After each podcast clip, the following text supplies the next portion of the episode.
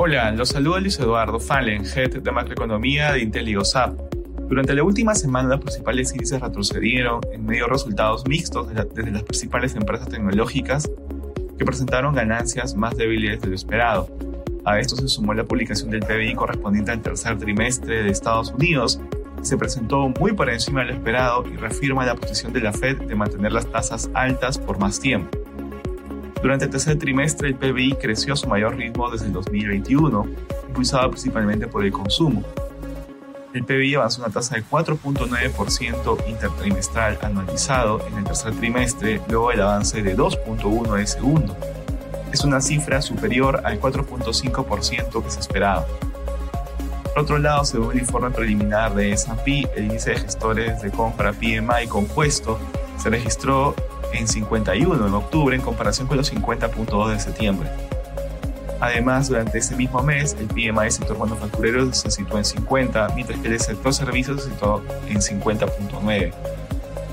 Por otro lado, se conoció el dato de la variación de los precios de los gastos básicos de consumo personal, indicador también conocido como PCE, el cual se mantuvo en 3.4% en septiembre. Este indicador, que es uno de los favoritos para monitorear la inflación por parte de la Fed, se conoció también que el PCE subyacente, que incluye elementos con fluctuaciones significativas como los precios de consumo de combustibles, se situó en 3.7 lo que representa una disminución respecto al 3.8 registrado en agosto y marca su nivel más bajo en dos años.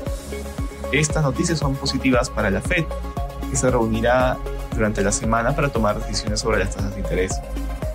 En plano político republicano, Mike Johnson fue votado como nuevo presidente de la Cámara de Representantes, lo que permitirá reanudar las labores legislativas en la Cámara que habían estado en pausa durante aproximadamente tres semanas. En la eurozona destacó que se reunió el Banco Central Europeo y decidió mantener la tasa de interés en 4.5 durante el mes de octubre. Además, expresaron su compromiso en asegurar que la inflación vuelva a su objetivo en un plazo razonable y afirmaron que consideran que las tasas de interés oficiales del Banco Central que se mantienen durante un periodo considerable contribuirán de manera significativa a alcanzar dicho objetivo. También se conoció que el indicador de confianza del consumidor de la eurozona disminuyó ligeramente en octubre, registrando menos 17.9 en comparación con el menos 17.8 de septiembre, aunque el mercado anticipaba una caída aún mayor. En Asia, el gobierno chino da señales de tolerancia cero a una desaceleración fuerte de la economía y anunció que se realizará una conferencia anunciando nuevas medidas de estímulos económicos.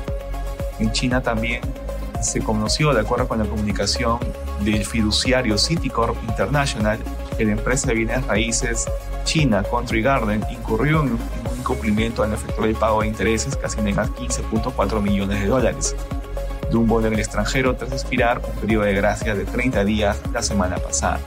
Gracias por escucharnos. Si tuviera alguna consulta, no dude en contactar.